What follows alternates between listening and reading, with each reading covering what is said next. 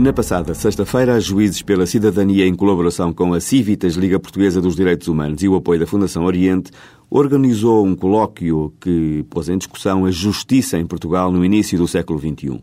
Durante todo o dia, ali desfilaram alguns dos principais protagonistas nesta área, de juízes a advogados, de magistrados do Ministério Público a funcionários judiciais, de funcionários da investigação criminal a cidadãos comuns.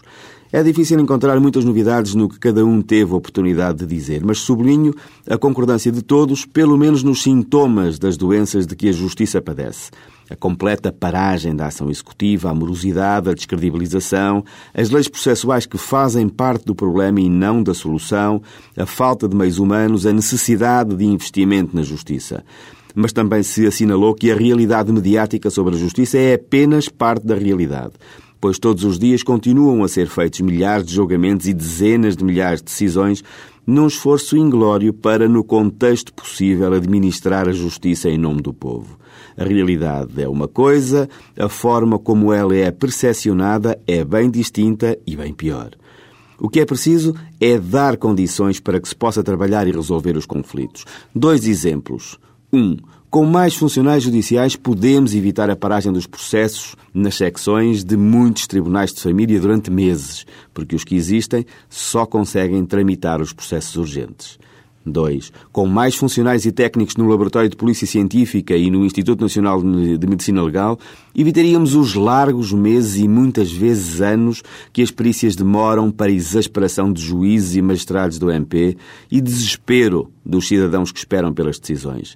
Curiosamente, neste ponto, até o novo secretário de Estado da Administração Judiciária, João Correia, há várias décadas advogado prestigiado e respeitado, conhecedor como poucos das debilidades do sistema e que, por isso mesmo, carrega um capital de esperança que ele próprio tem como excessivo, afirmou com clareza que coragem para enfrentar os problemas tem, não sabe é se tem dinheiro para isso.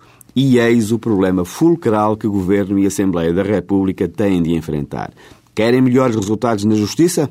Têm de investir nela. Claro que não dá lucro imediato nem permite o controle das decisões, mas não só cria condições para o melhor funcionamento da economia, como aumenta a confiança dos investidores e faz com que o cidadão comum se sinta mais seguro e possa acreditar nas instituições. Como fazer perceber isto ao Ministério das Finanças? Cabe a todos nós um pequeno mas decisivo papel de tanto dizermos e pedirmos, pode ser que, antes que seja tarde, a mensagem seja compreendida.